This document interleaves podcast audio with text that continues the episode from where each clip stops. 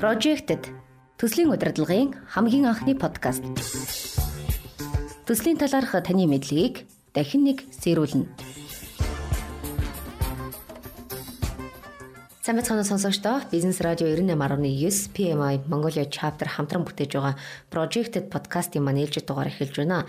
За энэ дугаартаа бид төслийн удирдлагын менежментийн мэдлэгийн хүрээний хамгийн чухал хэсгийн нэг болох за эрсдлийн менежментийн талаар ярилцах гэж байна.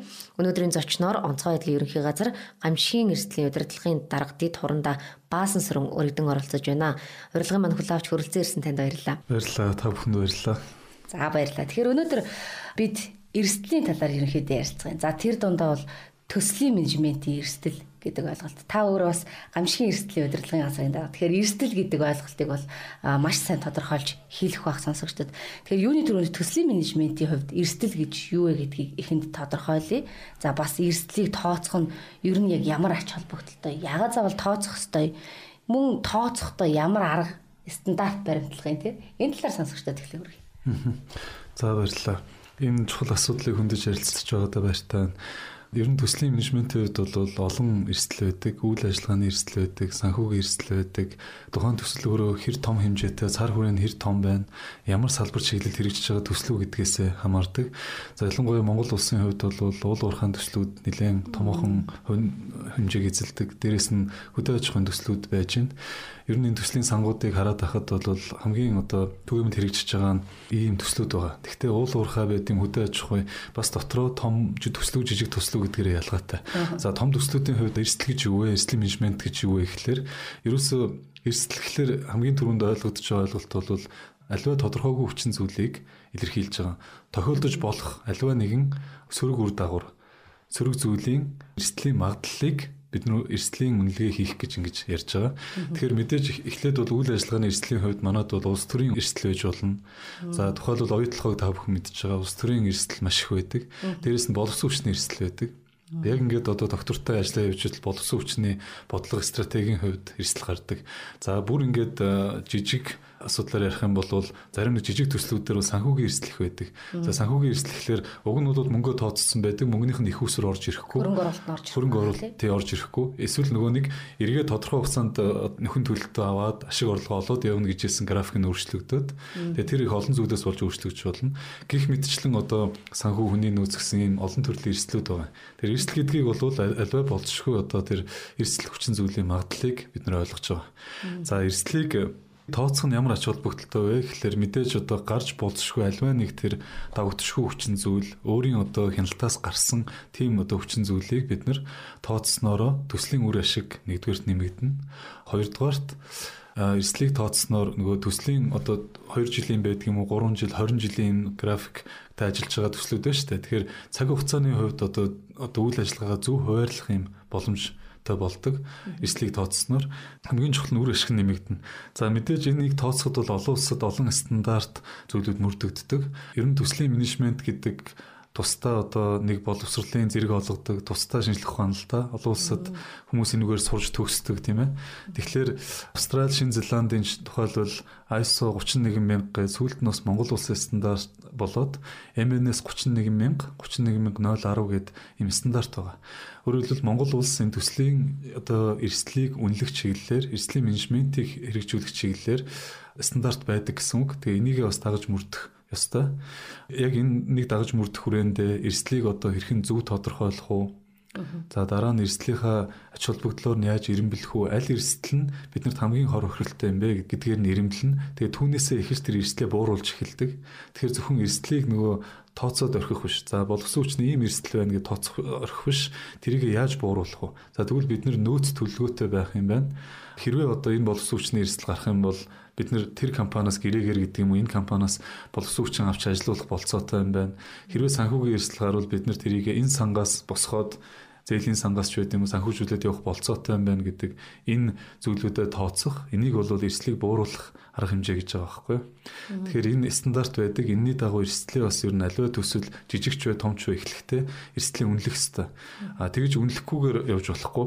А томоохон одоо түрүүн хилдэг тэр уул уурхай хөдөөж хүн чиглэлээр төслүүд дээр бол тэзүү гэж гардаг штэ. Тэр тэзүүгийн баримтчиг гэдэг дотор уг нь бол яг олон улсын стандартаар бүх эрсдлийг тооцсон байдаг.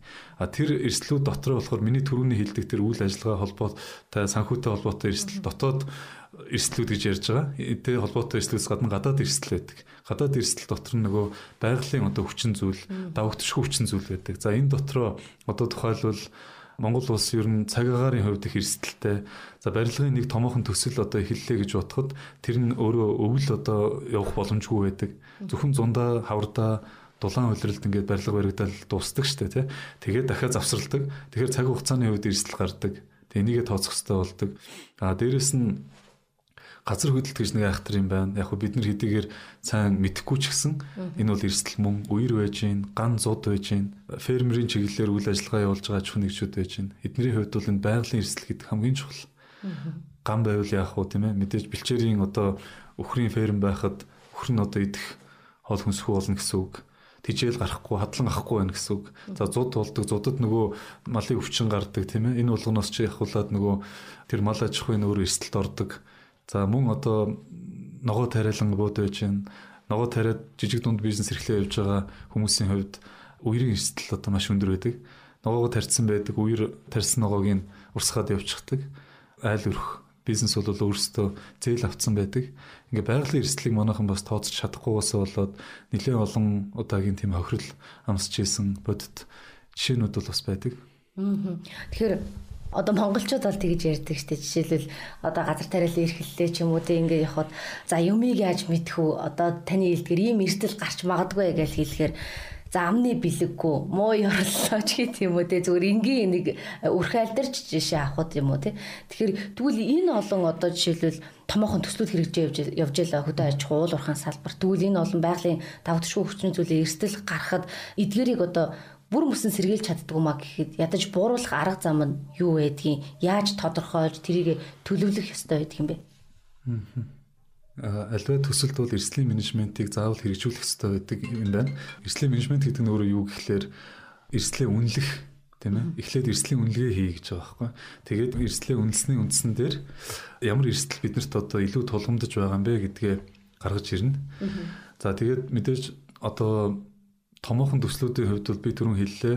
Тэр илүү одоо яг наривчлсан болцшгүй одоо аваар осол байгалийн үзэгдэл дээр ингээд дүн шинжилгээ хийгээд эрсдлэх нарийн одоо үнэлдэг. Энийг үнэлдэг бас аргачлалууд байдаг. За жижиг төслүүдийн хувьд бол бас одоо юм аргачлалууд байдаг. Тэр нь бол үндсэндээ одоо эрсдлүүдээ жагсаагаад тодорхойлоод Тэгээд түүндээ бол эрсдлийн зэрэглэл өгдөг. Баг дунд одоо их эрсдэлтэй ч гэдэг юм уу. За дунд эрсдэлтэй бол бид нар яг ямар арга хэмжээ авах юм те. Тухайлбал одоо хувь хүн би ингээд машин бариад гаргая гэж бодъё те. Тэгэхэд энэ эрсдэл мөн үү? Мөн шүү дээ. Өдөр болгон зам дээр хичнээн осол болж байна. Бид нар тэр эрсдлийг мэддэг тийм ээ. Гэхдээ мэддэг хэрнээ машина бариа явдаг. А бид нар юунд найддаггүй гэхээр эрслээ бид нар бууруулж чадна гэж. Өөрөөр хэлбэл альва халтаргаатай бол дугуугаа сольчи тийм ээ. Хамгаалтын бүсээ зөөсчи зөөчи яг үн тийм энэ төр чи эрслийг бууруулж агарах хэмжээ байхгүй юу? Тэгэхээр төсөл төр мөн адилхан. Эрслийнхаа төвшин тодорхойлоо. За ийм эрсдэл байгаа юм байна. Тийм ээ. За бид нар тэр төрөний хэлдгээр ногоо тарилан эрхэлдэг аж ахуйн нэгж байх юм бол бид нар хүлэмж авъя. Тийм ээ. Бид нар одоо хүлэмжийнхаа юунд өвлийн хүлэмж тай болъё. Тэгээ илүү одоо дулаан байлгая. Тэр өвс ногоо хөлдөхгүй байх тарсан урамл нь хөлдөхгүй байх. За дээрэс нь байгалийн хүчин зүйл гэдэг бол угаасаа нөгөө цаанаасаа хэлсэн хэлээгүй тэгэл болдог. Бид нар тэрэн дээр бол арга хэмжээ авахд хэцүү. А бид нар дасан зохицуулж чадна. Тэрэн дээр бид нар дасан зохицох арга хэмжээг авна. Өөрөөр хэлбэл эрслийг бууруулах арга хэмжээг авч байгаа байхгүй юу? Тэр одоо фермерийн аж ахуй эрхэлж байгаа бол уул уурхаан одоо төсөл эрхэлж байгаа бол нэгдүгээр тэр осол аваараас сэргийлэхэд бол аюулгүй байдлаас хангах энэ бол эрслийг бууруулж байгаа арга хэмжээ. Санхүүгийн нөөцтэй байх эрслийг бууруулж байгаа тий. Тухайлбал тариалан эрхэлж байгаа аж ахуй нэгжид одоо бүх цаг үрт төсвөртэй тийм тарианы үр гэж байдаг байхгүй юу? Тэрийг тариалах юм бол нөгөө хүүтэншөөс өвлч байсан тэр одоо төсвөртэй, өрн өрөө төсвөртэй олон улсад их танигдсан тийм технологи гэдэг юм байлээ. Тэгээ энийг жишээлбэл манай тариалангийн одоо салбарынхан болов аваад ашиглаад хэрэглээд явж байгаа.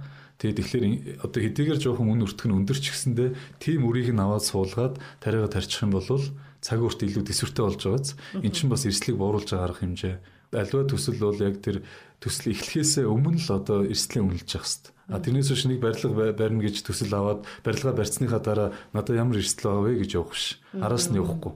Өмнөөс нь явна. Одоо жишээлбэл байгаль орчны нөлөөлийн үнэлгээ гэж байдаг шүү дээ. Энэ нөлөөлийн үнэлгээг бол бүх төслүүд хийх хэрэгтэй. Жижиг томч байсан. Тэгээ юм яг ингээд одоо төрөөс стандарт хуулиараа ингээд шаардлага тавиад байгаа юм олон юмнууд байна л да. Тэгээ эднэр дээр л манайхан жоо ач холбогдол өгөөд нэг хэрэгжүүлэх хэрэгтэй байхгүй юу. Тэгээ манайхан нөгөө эрсдлийн үнэлгээг яг зарим компаниуд хийж байгаа юм. Хийчээд нөгөө явцын хяналт гэдгийг хийдгүү.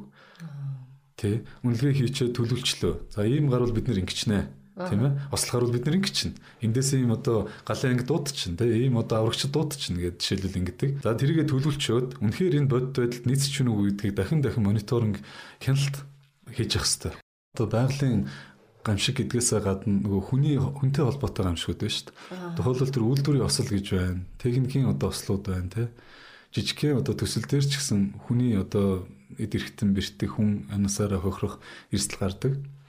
Тэгэхээр энэ болгоныг л нэг бүрчлэн тооцоод аргачлан байж гэн.